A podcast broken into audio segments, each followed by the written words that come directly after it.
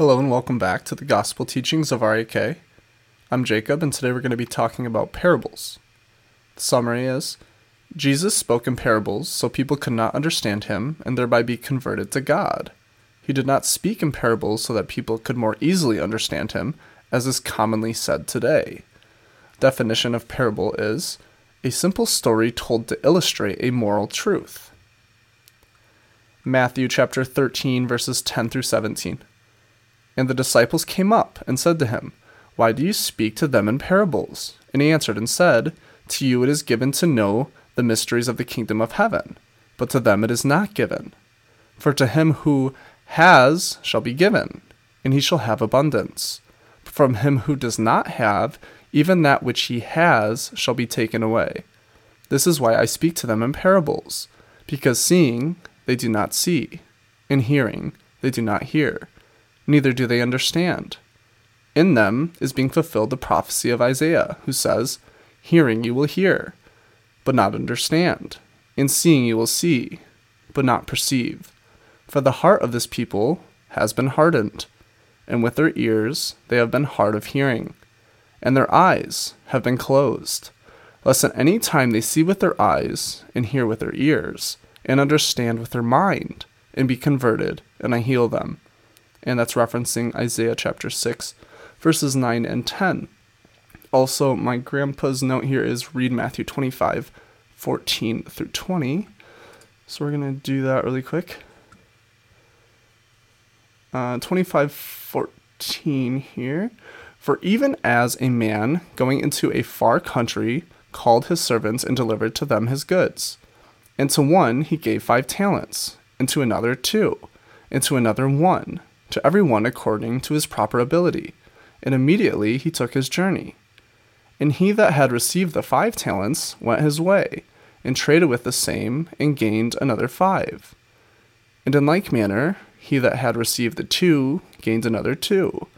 But he that had received the one, going his way, digged into the earth and hid his Lord's money. But after a long time, the Lord of those servants came and reckoned with them.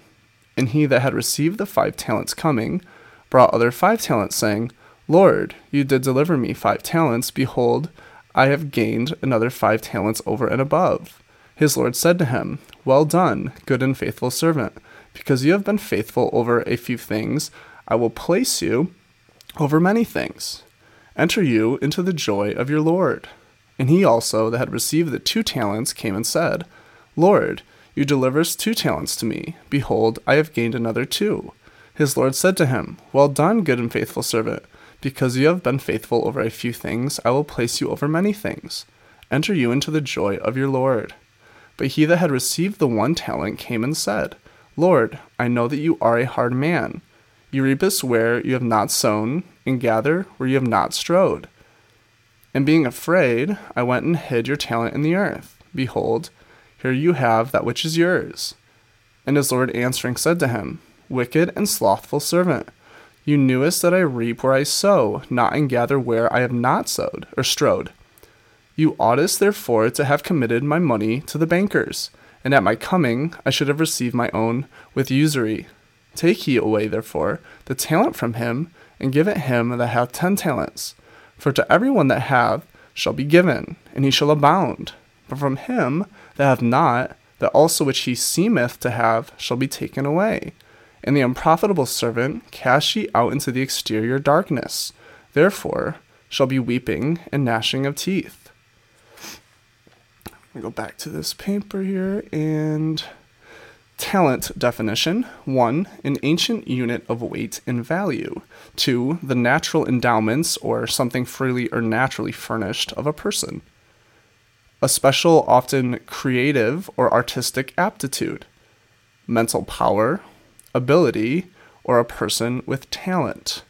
And um, I'm going to leave you with a little bit of homework tonight or today read some more of Jesus' parables at Matthew chapter 13, verses 1 through 51. Uh, we already read 10 through 17, so there's more, but um, I urge you to read some more of his parables and see that although he was speaking um, a certain way, he was unable to be understood. Um, but he ended up telling his apostles or the disciples what he meant. And he did this because he wanted the disciples to then write and teach us. These parables weren't meant for the Jews to understand, they were meant for the Christians today to understand. So ask that you seek these parables and try to decipher the meanings of these. You can see in that last one that we read at Matthew 25 that God very much despises the man who is given a little bit of something, goes and hides it, and basically does nothing.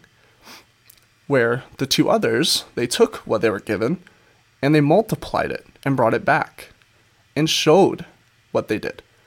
And that's what we need to do with what God gives us.